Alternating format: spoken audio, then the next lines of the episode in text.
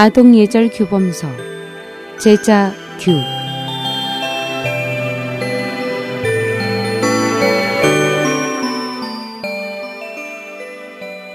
제자규는 청나라 강인 연간에 선비 이육수가 쓴 책으로 당시 많은 주현에서 어린이 교육용 교본으로 선정되었으며 그는 제자규를 쓴 공원으로 세상을 떠난 후에 산서 강주 소년사에 모셔졌습니다.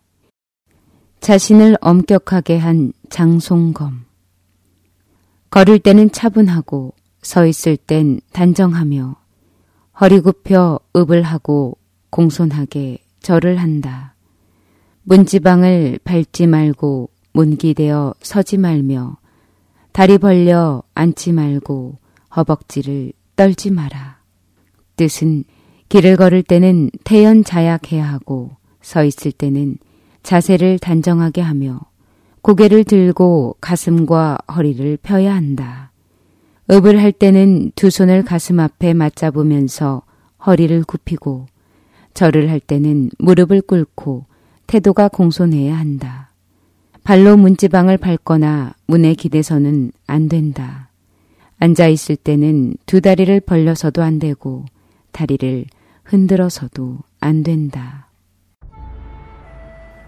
장송검은 북주의 하남 사람으로 본명은 경명입니다.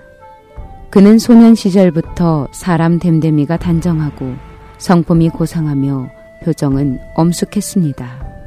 비록 자신의 집에서 하루 종일 있어도 여전히 단정하고 근엄 장중했기에 주문제는 장송검을 크게 존중하여 그의 고결한 성품을 표창하기 위해 검이라는 이름을 지어 하사했습니다. 후에 장송검은 상서를 맡으면서 여러 중신들과 함께 황제를 가까이에서 모셨습니다. 어느 날 주문제가 좌우 군신들에게 말하기를 여기 이분의 차분하고 우아한 행동거지에 과인은 그와 이야기를 할 때마다 경건한 마음이 생겨나며 과인이 예의에 맞지 않게 행동을 할까봐 심히 염려스럽도다. 형주 지역을 막 정복하고 주문제는 장송검에게 사명 등 12주를 다스리게 명했습니다. 형주는 문화가 낙후된 곳으로 풍속을 아직 개화하지 않았기 때문에 젊은이들은 어른을 공경할 줄 몰랐습니다.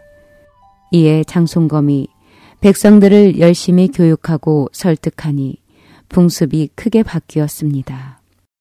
관리와 백성들은 장송검을 기리기 위해 정덕루를 짓고 그의 공적을 찬양하는 비를 세워달라고 상소문을 올렸습니다.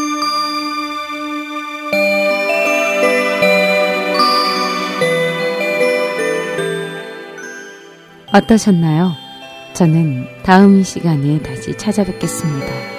제자교의 유인순이었습니다. 안녕히 계십시오.